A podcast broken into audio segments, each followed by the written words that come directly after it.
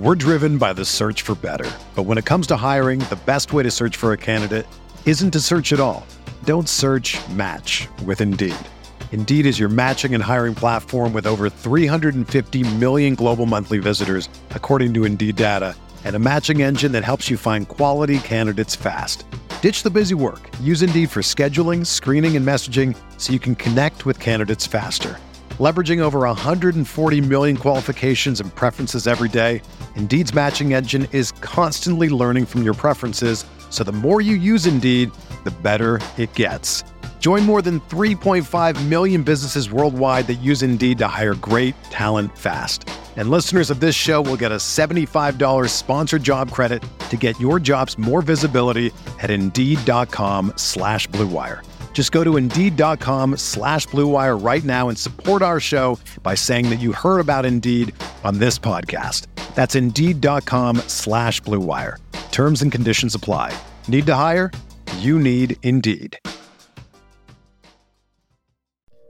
Arizona, Colorado, Indiana, Michigan, New Jersey, Tennessee, and Virginia. WynnBET is now live in all these states, and the excitement of Wynn Las Vegas has finally landed in online sports betting and casino play. From boosted parlays to live in game betting odds on every major sport, WynnBET gives you the tools to win. Sign up today for your risk free $1,000 sports bet. Download the WynnBET app now or visit WYNNBet.com to start winning.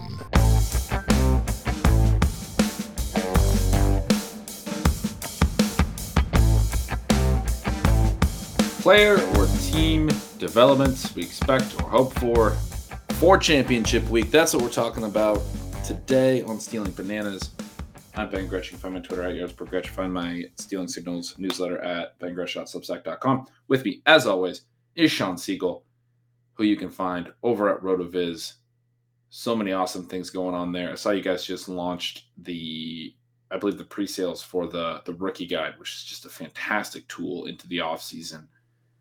Shawn, how you doing? Good, good. I'm. Thank you for mentioning the the rookie guide. It is pretty exciting. It's a it's a fun read. It's a good uh, early in the off season tool to kind of get going on your research. Get a lot of uh, info in there. Get some fun rankings, some mock drafts. Uh, it's it's good for information. It's good for entertainment. We enjoy doing that project. But Ben, this week, I don't know. I mean, I, I've been very excited. There's a little bit of trepidation sneaking in because there are some cool things going on and it would be exciting to come down with some victories. I know you are in that position as well. Uh, Colm Kelly and I were lucky enough to have uh, our buddy Mike Leone on RotoViz overtime this week. We had him on because he also has a team along with the team that Colin Blair and I, and we also have Connor O'Driscoll a RotoViz writer in the final 12 they're going for the $100,000. One of you guys has to win it. I mean, we got too much, you know, good good karma in there. Uh, it's so fun that there's, you know, multiple teams kind of squaring off, like just kind of dominating a, a good chunk of that that final 12. It, it is fun to have to feel like, you know, 25% will sort of adopt Leone as as a I mean, obviously he's got his own things, but but we're we're very happy to be sort of associated with him in, in any of the ways that we are. Obviously, he's a great buddy with you. Uh, when Colm and I were talking with him, we we all agreed that Connor has the best team, which obviously we know that doesn't mean you're going to win. Uh, if anything, it just sort of ratchets up your stress because you you feel like you've got a better chance. But you know, you go in there and it's going to be very fun. The teams so the the first three weeks when we were kind of looking at our team, we felt like I mean, obviously we could lose. I mean, that's that's a very likely situation as you're going through what the different scenarios are. But we did feel like our team was one of the top teams, and we had at least a decent chance to make it. Now that we're down to the final 12, Ben, I don't think it's that big of a surprise to say that uh, you know nine or ten of these teams are very good. so we'll need some specific things to happen to get through there. Mike also mentioned the 5K team that you guys have that uh, is really in great shape because it's a three week race that you all are involved in. Uh, the two of you, and then obviously Pat and Pete, our buddies on ship chasing. So I'm very excited for where you are with that. Yeah. And It's funny. You, you are a huge sweat. You're going up against Leone. I my biggest one. I am co-managing with Leone. But yeah, we uh, have about an 80 point lead going into the final week. A strong team: Jonathan Taylor, Kelsey, Deebo, AJ Brown, uh, Ja'Marr Chase, Burrow. I mean, uh, oh, and Swift as well, who will, hopefully will be back this week. So it's going to be a team that I think has enough floor to to hold that 80 point lead. I'm, I'm you know, crossing my fingers, but feeling pretty confident about that one. Then it's it's such a weird situation, right? Because all season long, our sort of two guys were D'Andre Swift and Deebo Samuel. You and I do have Deebo on a team where we need a big score from him to try and actually pull back like 80 points that we're going after. I think maybe that's a little bit less likely. It, it feels very weird, but I those are two guys I actually have to root strongly against this week in order to come through on this. I know that Mike is very excited to get Swift back for you guys' team, very excited to get Swift back for his uh, FFPC best ball tournament team. Uh, he was messaging Colm right after we finished the show, you know, talking about, hey, you know, he's back, he's he's going to go, and so you know, some excitement there. The Lions are talking about how they're going to let him loose. I'm like, ah, I mean, how can it be the final week and not enjoy D'Andre Swift? It's going to feel really weird and inappropriate to be rooting against him there. You know, I want him to finish out his season really strong, but I want that to be in week 18. so, well, and the, the the funny thing, I mean, I, I don't want to speak for Leone too much, but you were the voice that got so many of us on Swift. I mean, you're the one we talked about it on Bananas. Anyone who's been listening since the offseason is nodding along right now and saying that, you know, we did the the exercise where we looked at the 2022 first round. You had Swift in the top five. That was a huge note considering that Swift was, you know, going in the fourth round at the time um, you emphasized that from when we launched this pod in in July that Swift was a guy to really target this year and was being mispriced. And you got me on him quick. I was very excited about that. I ended up taking a lot of him. We took him in, in several of our teams that unfortunately are not in huge sweats. But it, it, it's kind of funny that you're saying that. That you know, it's it's not just you saying like, oh, it feels weird to root against him. It's like, yeah, it's almost like that your content was too good. It may have actually influenced the fact that Leone ended up on him. I'm sure it influenced us having him in our NFC team because it's a huge part of why I was on him and, and Pat and Pete. Anyway, again, don't want to speak for Leone, but um, who does just so much great work on his own as well. But it is it's so funny because that is the guy that you know I think you had uh, a lot to do with with people opening their eyes to to his upside this year. Well, like you mentioned, I mean, if Mike is on a guy, then uh, I mean, he's so incredibly sharp. You can probably give him full credit for that. He was generous enough on our show to actually mention that I had been high on him. So, you know, just a, a cool thing for him to, to something he remembers. It sounds like. but anyway, yeah, it's it is kind of crazy. And and Ben, we kind of spent half an hour before we got started here, kind of talking through some other different difficult and interesting guys for week 17, I, I had some questions I wanted to ask you about some structural things and, and all of that. But really, uh, we're going to have a ton of time here in the off season. Next week, we'll have some fun shows where, you know, most things are done. We can get to some of that stuff. We're going into championship Sunday. Let's get into some of these questions. You and I don't necessarily do a ton of start sit stuff. We both believe that in most cases where people are asking really difficult start sits, it's because it is mostly a coin flip and people need to make their own decisions. And you need to make decisions based on your own comfort level with the way something's going to play out, your comfort level with risk, but not just risk, but the different types of risk that will occur in any given week. How do you like to play? And sometimes when we're asked questions about start sit, one of the first things that we would need to know in order to give sort of comfortable and good advice to any individual person is just to understand their playing style. So we're going to talk about some things today that maybe are going to give people some insight into how we would do it in different scenarios. But you know, some of these things, I mean, the projections, if they have the guys within, you know, 0.2 or 0.3 of each other, it's going to be a toss up. Now, there are some great tools on RotoViz. You can go in, and one of the things that I like about our game level similarity projections is they kind of go at the question from a different angle. And so, if you exhausted a lot of the great projections that are out there and you feel like the answer hasn't come to you, you can check that out, see if it gives you some insight. It looks at it in terms of a range of outcomes. It looks at it by matching similar players and similar defenses and what's happened. You know, if you're concerned that you're not factoring in the defensive element properly, again, that's something to look at. It's not something to take that information and make your decision based on that, but it's a good extra additional point that you can consider. We have some other cool tools as well for trying to understand how a player is going to match up with the defense, like the GPS tool, that kind of thing. But Ben, present us a couple of these interesting choices. One of the things that you know does kind of happen in championship week is you're going to have two heavyweights going at it. And you know when you propose some of these questions to me, I was like, man, I mean, I can't imagine benching any of these guys. If someone has like eight or nine players who would go in the first two rounds if we redrafted 2021 today, then I mean, hopefully you're the favorite. hopefully you're going in there and you're going to win this matchup. But you know, we think to some of our own teams as well, where you get to this point and actually is pretty strong, or at least is pretty strong where you actually have choices. I uh, I had mentioned on the show last week that I had a couple of head to heads going with Ryan McDowell. I was lucky enough to split those, and so at least one of those teams is now I get to play Scott Barrett in the final of Curtis Patrick's Black Crown Dynasty League, which is kind of fun. I get to do that in a super flex league where my two quarterbacks are Jimmy Garoppolo and and Taylor Heinicke, and so that part of it is not great.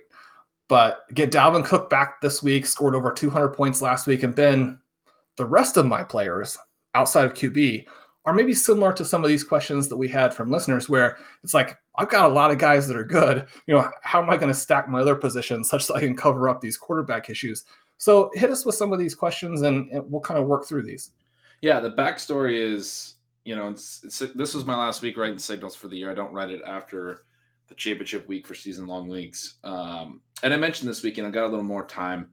Uh, would be happy to to help out with start sits and things like that. I hope these guys who have asked me don't mind too much if uh, you know I, I, talk a little bit about it on the air. But I had some really tough questions from subscribers this week that made me think you know, well, first of all, I, you know, I, I, I wanted to ask you. I wanted to get your opinion. I was like, yeah, I'm gonna think. I'm gonna ask Shawn and, and and make sure I'm giving good advice here because you know you don't want to be the guy who gets somebody on something that winds up losing them their league. But it was really interesting. There was a common thread, and I think three of the toughest ones where Tee Higgins wound up being pretty borderline as a as a the the potential sit. And my first question to you before we got on the air here was like how do you sit him right now? I mean, we talked about him on our last show a little bit. We ran down what he's done over the last month. He's had a couple uh, in the last month, just one low game. But you go back to I think it was week eleven. He had another uh, pretty low game. But you can go all the way back to like week seven, and he's averaged about ninety three yards per game. Week seven, somewhat significant, I would say, in the sense that he played in weeks one and two, then he missed three and four because he was a little banged up. He came back in five and six, wasn't seeing a ton of target volume right away when he came back. Week seven was the game where he got a lot of target volume for the first time, really, all year 15 targets. But, you know, that's certainly still an arbitrary cutoff where I'm saying, okay, this is where maybe he was like fully healthy. But it, regardless of, you know, it, it's an advantageous cutoff for him the same time. Since then, he has he's averaged about 93 yards per game. So it's not just been these last few hundred yards, hundred yard games. I mean, it has been; those have been his biggest games that are pulling up that average. But he had a, a 90 yard game early in the year. He's been pretty good all year. The volume has been pretty good. He's a guy that we were calling a buy low, you know, several points throughout the year, and it's really hit these last four weeks, five weeks, or whatever it is. But some of these questions are like, I need to sit one of AJ Brown, Deebo Samuel, Tee Higgins, and Diggs. And it's like, how do you sit any of those guys? I need uh, an- another commenter mentioned I sat Higgins last week and made it through, but um, started Tyreek, Diggs, Jefferson, Lamb, and Antonio Brown, and, and have to figure out which one of those six to to sit this week. And it's like, well, you're not sitting probably Tyreek, Diggs, Jefferson, and if and, you know Antonio Brown has an ankle thing as we record here tonight, uh, where he missed practice today. Not sure how that will play out Friday and Saturday. Some of this is like, you know, I, I want to know who's going to be available and how healthy they are up until Sunday. Um, but if Antonio Brown's active, I mean, we were talking before the show a little bit, like the, the guy's target rate has been so massive with the other receivers out, it feels really hard to not play him. So then it probably comes down to Lamb or Higgins. It's like, how do you sit either of those guys? And then there's another person who reached out to me um, who has uh, Davante Adams and Tyreek Hill locked in, can only start three receivers, and is looking at the two running back spots and the flex. It's a PPR league, has Kamara, Montgomery, Mixon, and Sony Michel. And so four running backs that are looking like top 15 guys pretty much anywhere you look this week. And then also has Higgins and Lamb. And it's like, I'm not going to necessarily be the guy to tell you to start three running backs, but we talked a little bit. It turns out that his opponent's lineup, in my estimation, it's good. It's got Kupp and Andrews. That's how they got there, but it's not. You're talking about two heavyweights in the championship. It's not really a heavyweight lineup. It's going to be starting. It looks like maybe like Saquon and Rashad Penny at running back, a second tight end. I think they're going to be playing Gronk at flex along with uh, Mark Andrews. Uh, the other receivers are Mari Cooper, which is good, but not you know amazing. So there's some some spots in that lineup where I'm like, well, you're probably favored, you know, barring Kupp or Andrews exploding again, or both of them exploding again. And so part of me is thinking, you know, or was thinking when I was talking news, like I, you know, it's hard for me to say to sit Lamb or Higgins, but they are the ones that, you know, any given week, so many good options in those passing games. They can be the guy that doesn't necessarily have the huge game. They both have huge ceilings but there is just the the reality that we know that running backs that are you know top 10 top 15 running backs we know are going to have the touch floors and then also have some ceiling um, as well and and that guy already has you know Tyreek and Adams in his lineup and so there's there's ceiling in his lineup as well already and so trying to think through that one for each of these was, I just thought it was so interesting that Higgins is is the one that because they're such loaded teams almost you know it becomes this question of what do we think of the the Bengals Chiefs game? How do we think that might play out? Um, the the last one I just mentioned is really interesting because uh, the, the, person has Burrow at quarterback as well, and then and has Mixon and has Higgins, and so thinking through the the stack and how do you want to play that from a floor perspective, from a ceiling perspective, and you had some really interesting thoughts on on on Mixon. I thought. Yeah, so the, the, tricky part here is I think that in most cases, you and I are going to go for the receiver. We're going to go for the ceiling outcome. But we did both agree that we thought he was the fairly heavy favorite, which perhaps moves you back in the direction of that running back floor that you were talking about and that those locked in touches as compared to Higgins and CeeDee Lamb, where because there are so many other good receiving options, you do run the risk of a really low scoring game. And that might be your only path to losing with as much firepower as you have. And then the question with, you know, how do I match these players with Burrow gets to be kind of interesting because again, it kind of depends on whether or not you want to go for floor or ceiling. But in this instance, there were four really good running back options. So it's not just do I want to start three running backs or two, but it's like which three of the four if I even decide to start three. And the the thing that jumps out to me here, which is a little bit interesting, is we know that the Chiefs have been on fire as a defense. You look at Higgins, and I think it's over the last five weeks, he's averaging over 23 points a game. Obviously, a lot of that does stem back to week 16, where he has this massive, you know, 40 point game. The week before that, almost nothing when they faced the Denver Broncos, which is a defense. It's a, it's a different team and it's a different game environment than we're likely to see against the Chiefs because the Broncos themselves were not going to score much, whereas the Chiefs will. And so, you know, that dynamic is different. But in terms of what the defenses are doing, you know, we're looking at a Chiefs team that has been limiting receivers. On the running back side of it, the area where they've been really lagging or just the way things are structured that they have been giving up by getting ahead, limiting some of the receivers is that passes to the running back over the last five weeks, they rank, they've given up the third most receptions. They've given up the most average receiving yards to the back. Joe Mixon has been inconsistent as a receiving back, but he has that as part of his profile. And, you know, that could be something just like in week 16 there against Baltimore, where he gets going.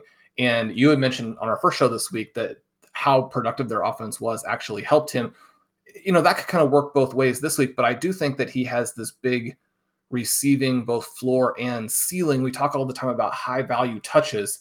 If you're looking at the backs and trying to decide who gives you both floor and ceiling this week and is going to have some of those high value touches, then there is some reason to consider Mixon with Burrow within the context of this overall lineup where there's just so much firepower, but at the same time, we're trying to kind of cut off different pathways to a loss and keep the floor very, very high. Yeah. And I think, I mean, hopefully, you know, we're going to talk a, a little bit about these specific situations, but hopefully the listeners will get a lot out of this in terms of the ways that, you know, we would think through these things. That I think is really the key point. I mean, like when we're talking about playing Burrow with Mixon, you know, obviously that means the vast majority of the touchdowns are, are probably going to be accounted for with the Bengals. Now, I mentioned to you a little bit of concern with the way the Chiefs have played some of these games. There's got to be at least some concern that the Bengals could have like a 10 point game as a team. But I don't know that I see that this week. They showed a lot of uh, willingness to, to throw last week, which I thought was a very positive thing. I, basically, I don't know that their defense is going to be good enough to keep the Chiefs from scoring. And so I think they're going to have to throw. I think I think in all likelihood, they're going to at least have some points, right? And and then the vast majority of the touchdowns are either going to be Burrow throwing TDs, or you're going to, you know, even in a bad outcome, you you for Burrow, you might wind up with some Mixon rushing touchdowns. And so just sort of thinking through that side of it, as opposed to potentially putting Higgins into this lineup, where look, if Higgins has a big game, that's still good for you because you have Burrow when you're the favorite, right? And so the, there's all these different elements that we're kind of trying to think through that might not apply to to other listeners or other teams, but those things do matter. Like I mean, they, they, I get asked sort of like how much I would consider that type of stuff, and and I would just you know want to emphasize that Shawn, when you and I talk about it, like we're absolutely thinking about where we are in the context of the contest that we're playing or or the matchup if it's a head to head and what things we might need out of these final lineup spots. We're making the decisions based on the spots that we have locked in and what our opponent looks to have locked in. And, and and what we think is the more likely scenario and all that. It's it's very tough to predict how it's all going to play out. But if you want to make a more informed decision, you should be considering all factors. I mean, it's kind of like and think about like in business, you know, you have like whatever cost benefit analyses or things like people are trying to find ways to to boil down all sorts of sort of abstract concepts into uh, what does this mean for like the bottom line and, and you know I, that's sort of the way i think through these start sits is like i'm trying to think of all of the factors that may matter and what is you know what is most likely is certainly you know you're estimating and you're projecting but what is most likely is relevant in you know in these cases that that includes sort of estimating whether you're the favorite estimating you know what can happen in these games, going through from a team level, how these games can play out. How does your player get there? How does he fail? What seems more likely? And this is where you know we'll, talk about things like Vegas lines from time to time. Um, you know, the the very first question that I mentioned included Deebo and that was a uh, a scenario, and, and, then also AJ Brown. Like, look, I'm never going to tell anyone to, to bench AJ Brown, but like uh, in a game that has a sub 40 point total because Miami plays so slow and your receivers are this good, I could I could understand it. Deebo is uh, I also mentioned him is more just team context. Now you have Trey Lance at quarterback. So what does that mean? How is he going to be used? He's going to be used in the run game some, but if they dominate this game against an inferior opponent, is it the Lance show? Do we see then a lot of Elijah Mitchell as well? You know, Deebo's probably going to get his half dozen carries, but if he doesn't get the rushing TD, is this a game where he winds up with with two catches again or one catch again? and you and I are not as likely to sell efficiency as a lot of other players, but at the same time, because in so many situations, you know, you're talking about superstars. We don't want to sell superstars. You also don't want to sell a type of play that could lead to more volume. But Ben, I mean, these amazing long rushing touchdowns, there are only so many of those you're going to get. Right. Right. Exactly. And so if, if he can't get that, and if he I think it's a, a more likely scenario than we want that Deebo doesn't catch five passes this week. And and so what you're at 30, 40 rushing yards and you know, three for 30 receiving or two for 20 receiving. You're you're not getting there in terms of the ceilings of, of these other players that you're considering him around but the Niners are a team that project to score a lot of points, and it would not be at all surprising if Deebo has a multi-touchdown game either. They all have ceilings. I mean, these are these are the tough decisions that people have in championship week. Yeah, you're definitely not going to ever bench him in either a deep league or one where you don't have other stars. But if you have other stars and it's a sort of a medium-sized starting lineup, it could come into play. The other thing there, you mentioned that they're projected to score a lot of points. They probably will, although you know with Trey Lance, there are some pathways to maybe this game being one of the 49ers control, but don't score an absolute ton. The other thing I think factors in a tiny little bit, and I'd be interested to you know hear what you think in terms of what they might do. We know that one of the problems now is that Kittle is playing so well and Aiyuk is playing better. They do have the guys to split the production between. And if they get up multi touchdowns, you know, early in the third quarter, and they wanted to kind of take a little bit of the weight off of the shoulders of one of the guys, it would seem to me like Samuel would be the one to rest a little bit more. He seems like he's 100%, you know, following this groin injury, but you know, I don't think they would want to work him into the ground in this game. He might be the guy who comes off. We do also know that, you know, if they win, they keep going, then you know, they're going to need these guys later. That was something we also discussed a little bit with Alvin Kamara, where we would expect them to control the Carolina Panthers, and we would expect him to be part of that. We would expect him to score early. He probably has a very high floor for this game, but could be somebody who is de-emphasized a little bit late to make sure he's ready uh, to really go and, and blow up in week 18. I would just be concerned about some of these guys where the games – you know should be out of reach. You're not going to have massive shootouts because the opponent is so weak. That was something else that we talked about for David Montgomery, who projects very well this week, and yet the Giants are atrocious. And one of the things over the last month for David Montgomery, he's averaging almost eight targets per game. This isn't a game where we would necessarily expect the Bears needing to throw him the ball a lot. Yeah, no, and you know, I, I, mentioned in signals this week, Foles being in there was certainly helpful. Now, the last couple games, Fields has played, um, and we don't really know who's going to play quarterback this week. Fields is limited. Dalton's back in full. It sounds like maybe Dalton will be the quarterback. Um, the last couple games Fields played, he did throw to Montgomery six and seven times. Foles threw nine times this past week. But in this past month, the the Bears, you go through their game log and you go through this stretch where so much of Montgomery's production has been receiving – they've been in huge negative scripts in all these games. Uh, they they lost the first two of of these past four games by double digits to Arizona and Green Bay. Minnesota they lost by eight. That was the uh, Monday nighter where Fields threw the touchdown on the very final play to uh, Jesper Horsted, I think it was. Uh, but it was 17-3 for you know the the majority of the second half, and the Vikings weren't even really trying on offense. They were just going three and out and punting and and the Bears ran a lot of offensive plays in the second half. And that's the type of script where you get checkdowns. The defense is dropping into coverage.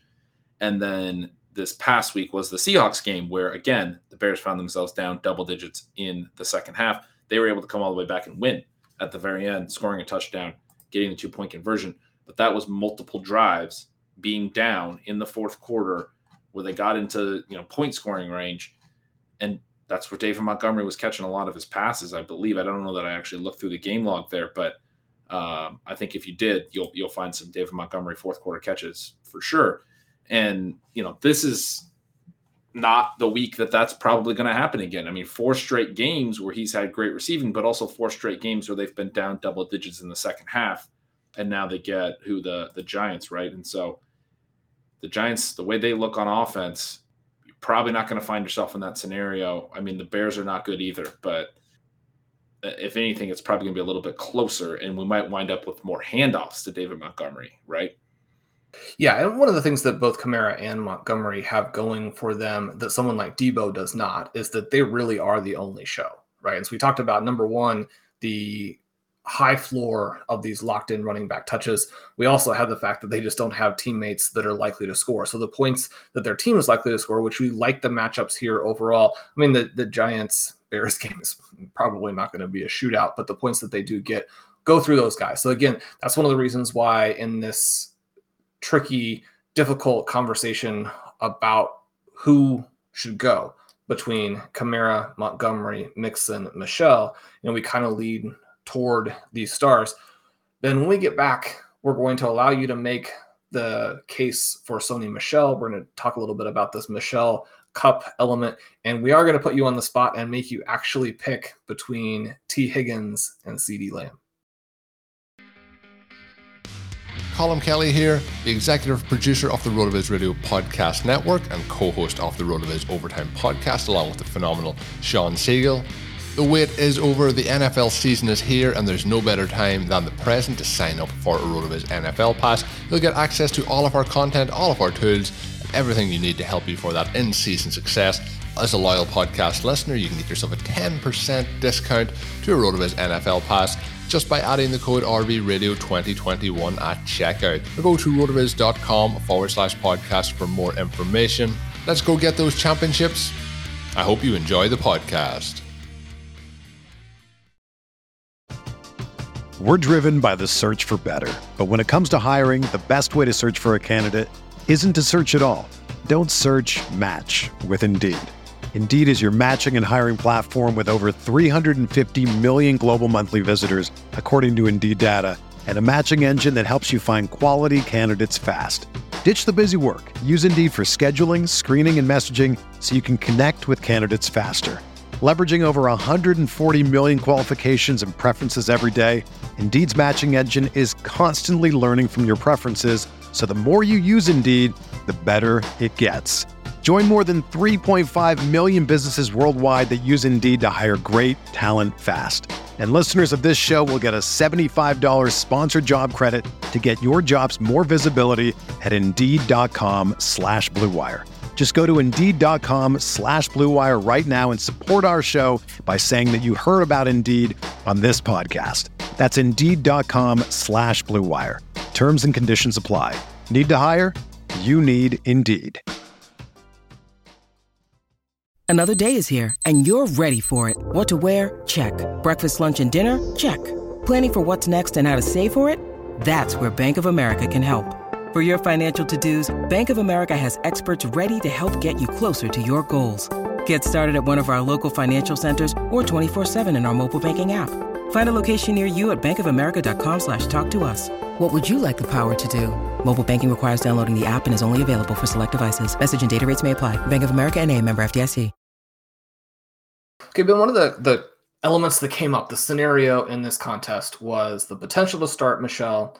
He's obviously been on fire. Hig- uh, Henderson now on IR. The latest news is that the Rams are kind of admitting that Akers probably not going to play in week 17, which does make sense. So Michel going to have this big workload. One of the things that I mentioned in the Zero RB report this week is that Michel's numbers have really bounced back. Uh, had a sort of extended discussion about that on OT, but he has left some points on the table. You were talking to me about his rushing yardage over the last month and how impressive that is. And yet it's a high floor, maybe not quite as high a ceiling scenario. But then the other complicating factor is that his opponent has Cooper Kupp. We're talking about trying to close off pathways to a loss if you're the favorite. How do you feel like that works out with the potential, maybe in sort of a nightmare scenario, for Kupp to dominate the red zone opportunities to score a couple touchdowns in this game and maybe steal those from Michel, create a really low floor for him, or at least a lower floor than we might think of in other game scenarios? Yeah, I mean, I think um, essentially the way that I framed it was that I think in Kupp ceiling outcomes, which is one of the biggest potential negatives in this matchup when your opponent doesn't really have a very deep starting lineup in terms of ceiling, but does have Cooper Kupp and does have Mark Andrews. You're looking at a couple of guys that, you know, for that team to put up a huge number needs ceilings from those really good players and then at least strong games from, you know, some of the, you know, weaker links that probably don't have 30 point upside anymore. I'm talking about like the, you know, unfortunately, but I'm talking about like Saquon Barkley, who's in that lineup does not have 30 point upside right now. And so I the way I was that worried you were it, talking about someone like DJ Moore, Ben. he's not in the discussion here. Okay, Uh, okay. And he does have 30 point upside this week. Because we get Sam Darnold, is that what you're saying? Yes, Darnold is because back. we have Sam Darnold back. Everything's gonna be okay, Shawn. uh Cooper Kupp. I the way that I was framing it was that if Cooper Kupp had an actual ceiling game, that that probably raises the projection for Michel. I think that um, means that the Rams are more likely to be leading. It means that Michel's more likely to get carries because this Rams team will run the ball in those scenarios. Um, I think though it also means that they might get a little bit more conservative in you know later game green zone spots. This is a team that has given a lot of touchdowns to their running backs over the last over the McVay era, right? It's not just Gurley as the CJ Anderson stretch. It was Malcolm Brown at times, uh, Cam Akers last year, Darrell Henderson this year, um, and Michel over the last four weeks when he's been the starter has two touchdowns, but has definitely gotten working close. So even if Kupp does have the multiple touchdown game, I think what that's saying is number one that the Rams offense is succeeding and probably the like you said, Michel has not necessarily from an efficiency standpoint hit the value of his workload, but the the success of the offense carries the running back sometimes, especially in this offense. Is would be my case. And if they are succeeding, if Kupp is is performing very well and scoring multiple touchdowns, I do think it carries Michel along uh, in a way where you know if Kupp has the multiple touchdown game, and I'm kind of just thinking through it as like it would be the first couple touchdowns. Doesn't necessarily have to be that way. It could end up in a shootout back and forth late. Um, that's like the nightmare scenario. But if that happened, that like you know there'd be a high likelihood that the third touchdown would be, assuming it wasn't Kupp again, would be Michel, Frankly, because the the Rams do have some such a high percentage of the touchdowns go to the running backs. Um, he'd be sort of the next logical option, so to speak. And so my thought was like, look, the way that Cooper Kupp fails is if really if the whole Rams offense fails, they have a really tough game on the road at Baltimore and that's that would be bad for Michel too. But you'd be basically kind of taking out their top player while you know sort of sacrificing, you know, your flex play, like sacrificing a pawn or something to get their queen. If the Rams offense is very successful and Kupp is very good, I, I, I mean, a lot of times we think about the running back and the receiver being negatively correlated, but this is a very concentrated offense. There are very few players that have huge weeks for the Rams. Michel over the last four weeks, you mentioned the rushing. He has 220 rush yard games, another one over 90. His low is 79 rushing yards. He only has six catches over that stretch. Does feel like a game where he's going to play basically every snap. You know, he does have 11 targets. He hasn't been catching a ton of his targets. I would hope that he could get two or three catches as well, but really just the, the sort of the floor it feels like a floor of you know 80 rushing yards when they're giving him 18 plus carries in all four of these games in a, a, floor of 80 rush yards in a scenario where Kupp is performing well enough that they can't key on on the ground game at all. And, and that's part of the reason that the, the, rushing efficiency has been there. You know, there's scenarios where Kupp could have like a nine for 90 game, even when the Rams aren't really succeeding well overall. But that's, I mean, I think you live with that. You would, if you're playing against Kupp this week, you're, you're like, yeah, I'll take that every day of the week. You give him the 18 points. Let's move on. But if he's having a, a, you know a 10 plus catch game with multiple touchdowns, that's probably speaking well in terms of what it's going to open up for Michel to run. And I also think potentially opening up better paths to Michel scoring as well, because it just means the Rams are succeeding in getting multiple opportunities to score. And so, yeah, I mean, I actually think those guys are probably positively correlated. I think the element here really comes down to whether or not Kupp is getting his points, you know, in terms of a lot of yardage that where he could potentially deliver Michel to the goal line. And you have a, a ton of green zone touches, as you like to say, in this game for Michel. That would be very uh, uh, positive for him. Obviously, I think the concern would just be that if you have this game where you know it's just a normal run of the mill type of game, but when they do get down there, Kupp scores a couple touchdowns, which we've definitely seen him do, and suddenly his point total is way up there, and Michel doesn't really score. Now, the overall workload that you were talking about, definitely the case. Very, very positive. Over the last month, he actually has the fourth highest total in the NFL in expected points. David Montgomery, which is one of the guys we were talking about, because he's another choice uh, for this particular manager, is number one and number one clear by a wide margin over Dalvin Cook and Jonathan Taylor there. So Michel is coming in, you know, ahead of Alvin Kamara, ahead of you know guys like Najee Harris. So the work has been there. It's a matter of you know, what could happen in this game that could take it away. Now, Joe Mixon eviscerated the Ravens last week and kind of leaves us with this taste of maybe the Ravens being an exploitable defense. I think that that's true to an extent, and yet overall they don't project as a particularly great matchup. The previous four weeks they had managed to not eliminate but limit four good running backs. I mean, they held Nick Chubb below 10 points twice which is definitely not the thing you're looking for. They limited Najee Harris, they limited Aaron Jones. In the Aaron Jones case, obviously, and you know, you can say in the Nick Chubb case as well, you have some other backs splitting off some touches in a way that won't happen here with Michel. But overall, the number is kind of in the bottom 10 over the last five in terms of that matchup. Now, the thing that again should be good is that we do have a game here where we would expect a pretty decent score. And I guess I'm a little bit more optimistic that Baltimore is going to score more points than what their implied total is. So I could see this as a shootout where both of their both of these guys get the points. Again, the tricky thing that we're looking at here, Ben, is that our manager who's who's looking at these start set decisions has a very loaded lineup. And so in most cases, you're going to be very happy about putting any of these guys out there. Yeah, yeah, it's tough. And I should say, like just looking at some correlation tools, I don't think if I'm looking at this right that the the Rams for the Rams that there's been a strong correlation between running back and receiver this year. Um, I, I mean, yeah, I mean, as we talked about this, I think you had kind of gotten to the point where you were saying Michel maybe is the one to sit, and I think that, I mean, it sounds like sort of the way that you're thinking through that is that a Kupp ceiling game could just literally be only Kupp right? Like he he's just they just keep going to him and he has all of it and and there's just nothing for anyone else. Yeah, and and just that when we look at the way the touchdowns could break down in this game, again, if you're the favorite, then you're concerned that maybe the only way you can lose is a multi-touchdown game from Kupp that limits the opportunities that Michel has in inside the 10. That type of thing. We've seen some games where uh, it looked like Kupp was going to be held in check a little bit, and then he scored a couple of plays from distance.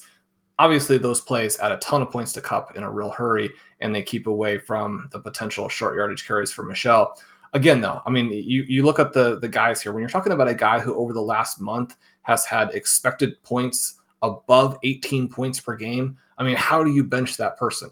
And so again, that's where we kind of come back and we look at comparing this to the wide receivers and say, you know, you and I would strongly prefer in almost every scenario to have receivers in the flex.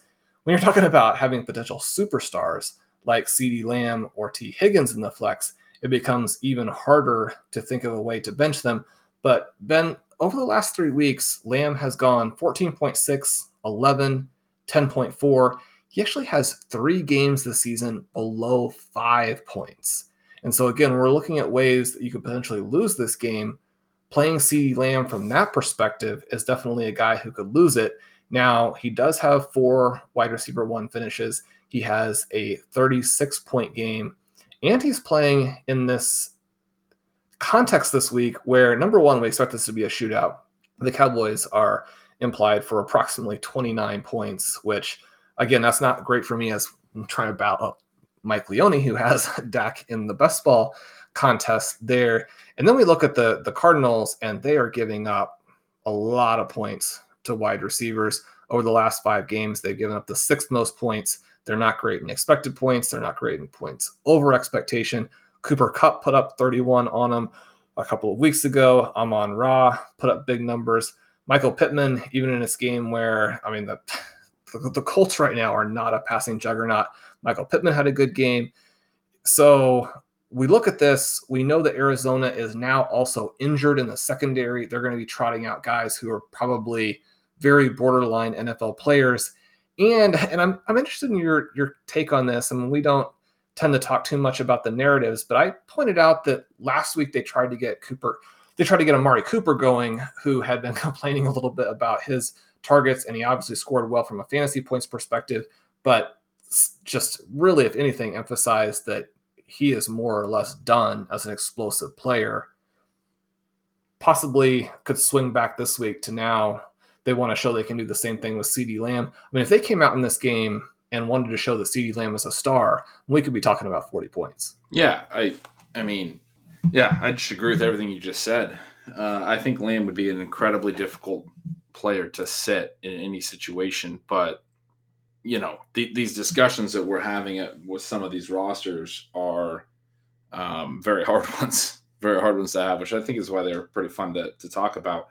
But Higgins, uh, you know, I, I think the same of Higgins has looked so dominant physically. I mean, like just putting on the scouting hat a little bit, the eye test hat, like he's just looked very, very good. He's looked as built as we talked about in the offseason over this last month plus.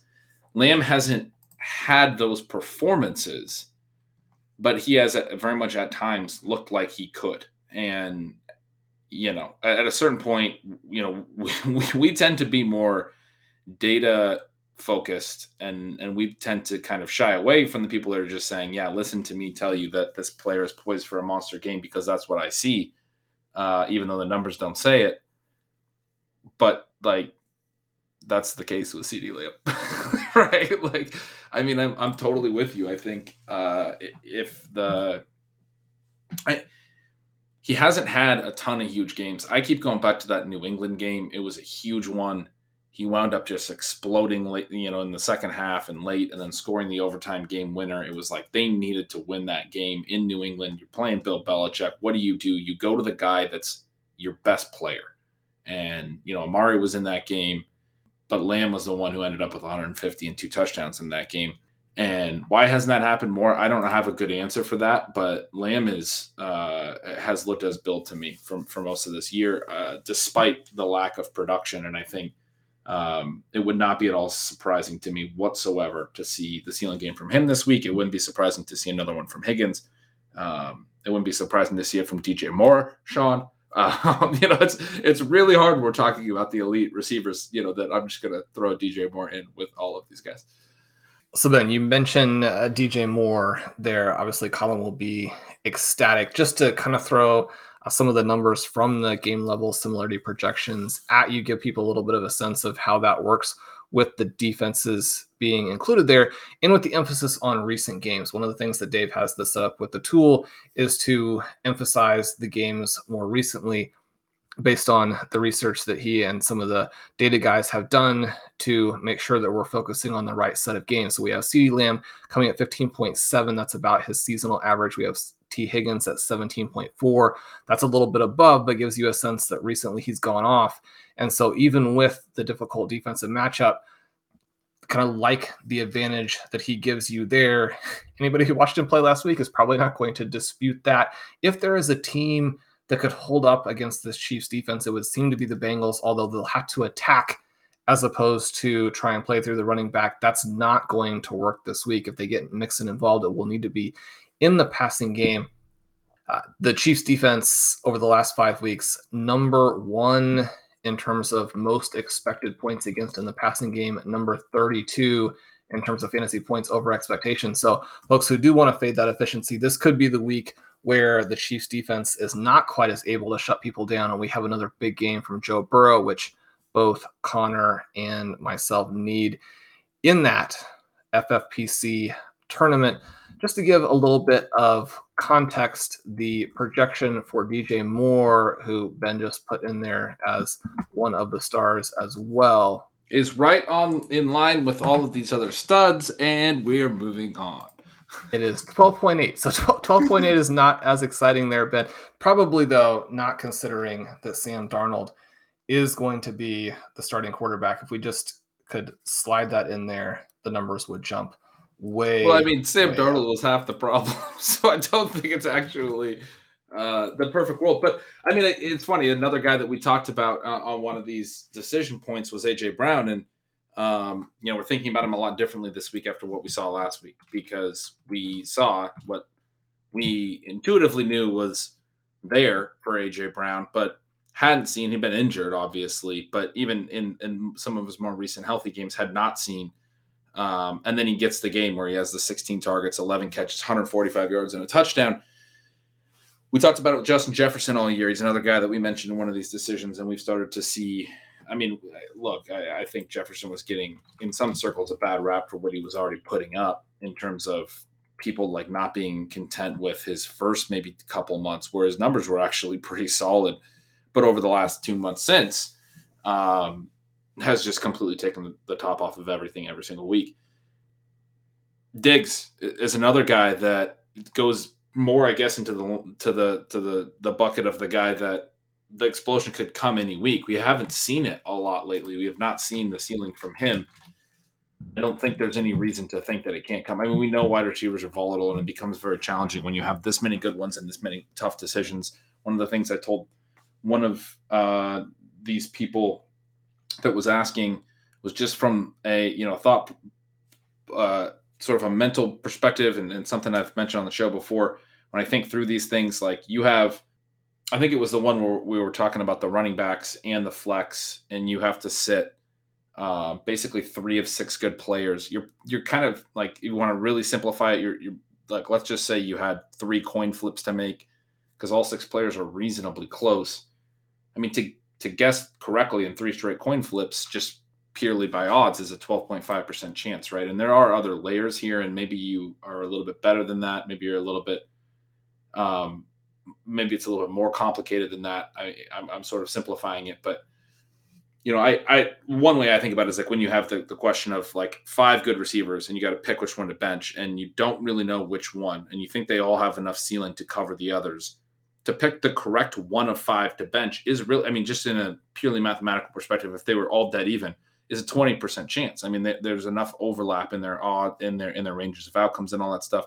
And it gets further complicated when you talk about the guys that have legitimate floor scenarios. I mean, like the Deebo thing. Like if if he doesn't catch a lot of passes, they kind of shut him down or even AJ Brown this week coming off the monster game. If the if the Dolphins and Titans play a game that scores 30 points, which they can, that might be a tough scenario for Brown. If if Tannehill only throws 22 passes and we know there's not been a lot of games. You know, this was a career high for AJ Brown in targets and catches and air yards as well. Yeah. So not not a guy who, unfortunately, for his career so far, it's great that we've seen now three of the last five games he's had double digit targets, but doesn't have a ton of double digit target games throughout his his career.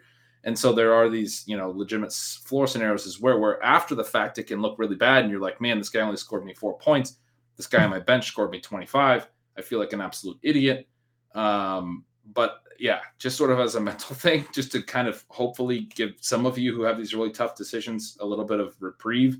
I've been doing this a long time, Shawn. You've been doing this a long time. It is not easy to get your lineup exactly correct and optimized every single. It feels easier after the fact that you know I should have played this guy and this is how I should have optimized it. It is really, really hard actually to to get you're talking about kind of like hitting a parlay. Get each of the little decisions that you have to make. There's usually more than one and some, I mean, if you only have one, it's toss up. It's still only a 50% chance, you know. But if you have two or three or four, your odds are, are lower than 50%, is the point I'm trying to drive home. They might be 20% to get everything correct. And so after the fact, the ones you get right will be like, yeah, I, I should, yeah, I knew that and I was right because this and that. But the ones you get wrong are the ones you'll beat yourself up on, and, and you just shouldn't do that. You should go into it understanding that this is, uh, it, this is a tough part of fantasy football. Absolutely. It is. It is. And most of the season, you're willing to kind of let it go and move on. It happens in the championship game and it can sit with you all year. The one thing you want to do there, as you mentioned, it's going to be hard to make decisions. I was kind of looking at those guys, you know, AJ Brown projected 15.9, Stefon Diggs 16.1. Again, in the GLSP, cool tool there you can check out and, and use a little bit. But I mean, you're getting projections that are in this range where you could easily be wrong. And there's so many different scenarios that could play out on Sunday, which again, we all know. The one mistake you want to avoid making is a mistake where you're chasing a narrow path to the point total you need, as opposed to a player who gives you more opportunities to get there. And definitely don't stack narrow paths as you put your lineup together where you feel like you've made a mistake and then you chase the points by taking an even crazier scenario and trying to get those points back. You know, as the, the day goes along, you know, you have the first wave, the second wave, you've got the Monday night game, those kinds of things. You know, don't get in a position where you keep trying to chase points and taking the riskier move in a way where when you look back at it, you think, well, if I had just not made all of those mistakes, I would have won, right? We don't want to get there on Tuesday morning and feel like that we went away from the guys who got us here chasing a narrow path for somebody who is trendy this week. Now, that doesn't mean that if, if someone is locked in, one of the things we talk about a lot is that the great thing about zero running back is you do have some of these guys who are not big names, but when it comes to the right week, you can feel very comfortable in playing them because the situation is perfect. If you have that and you have a zero RB lineup, you know, don't hesitate to play those guys. They can win the, the finals for you. You know, we were joking about Rex Burkhead, and that one is not still as clear. I mean, it's one of those things in retrospect where know, if you had him in, you feel like a genius. If you had him out, you're like, well, we, I should have known because he was going to have this workload. You know, again, it, it seems clear in retrospect. You want to go for the players who give you as many possible paths to victory, and you want to start lineups that on Tuesday morning you're not going to second guess yourself all season. Doesn't mean you're going to win, but you want to put yourself in that position as opposed to the other one.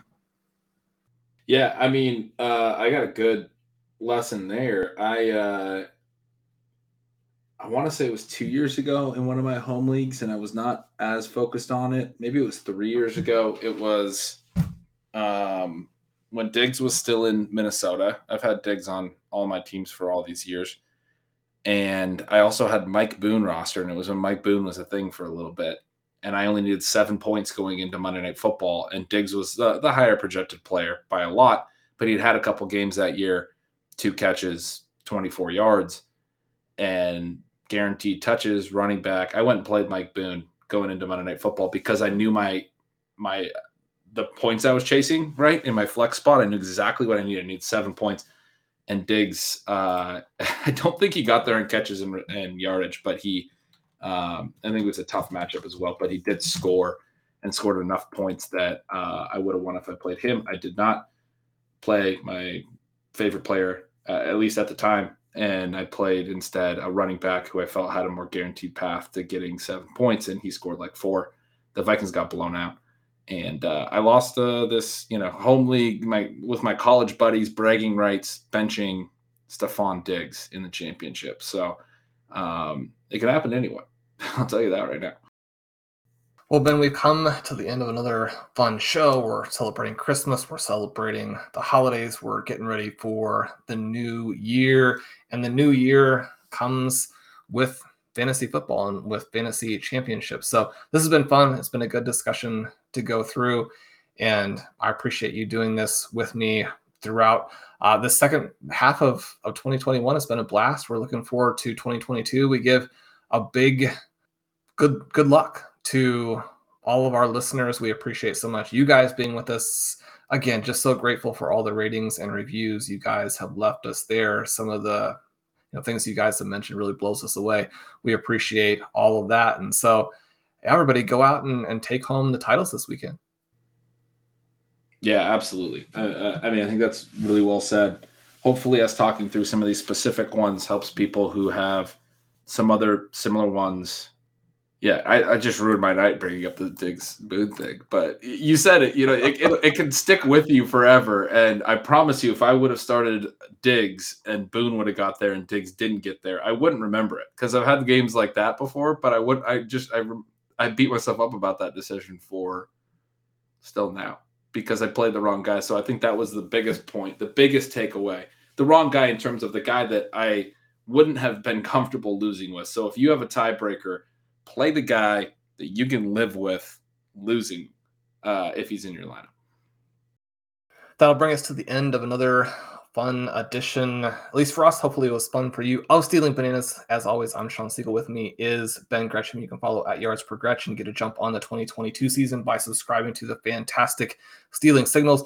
We've got our Christmas sale here at RotoViz for another day or so, ringing in the new year. With that, grab that rookie guide that Ben was nice enough to mention. It's it's a lot of fun there. You'll enjoy that with us. I think that's on a little bit of a discount too. Uh, before we go into the time period a little closer when it actually comes out. Uh, again, just have a, a great conclusion to 2021. We're excited for 2022. We'll go over some fantasy resolutions probably uh, sometime here in the near term. But enjoy your night. Everybody have a great time. We'll talk to you soon.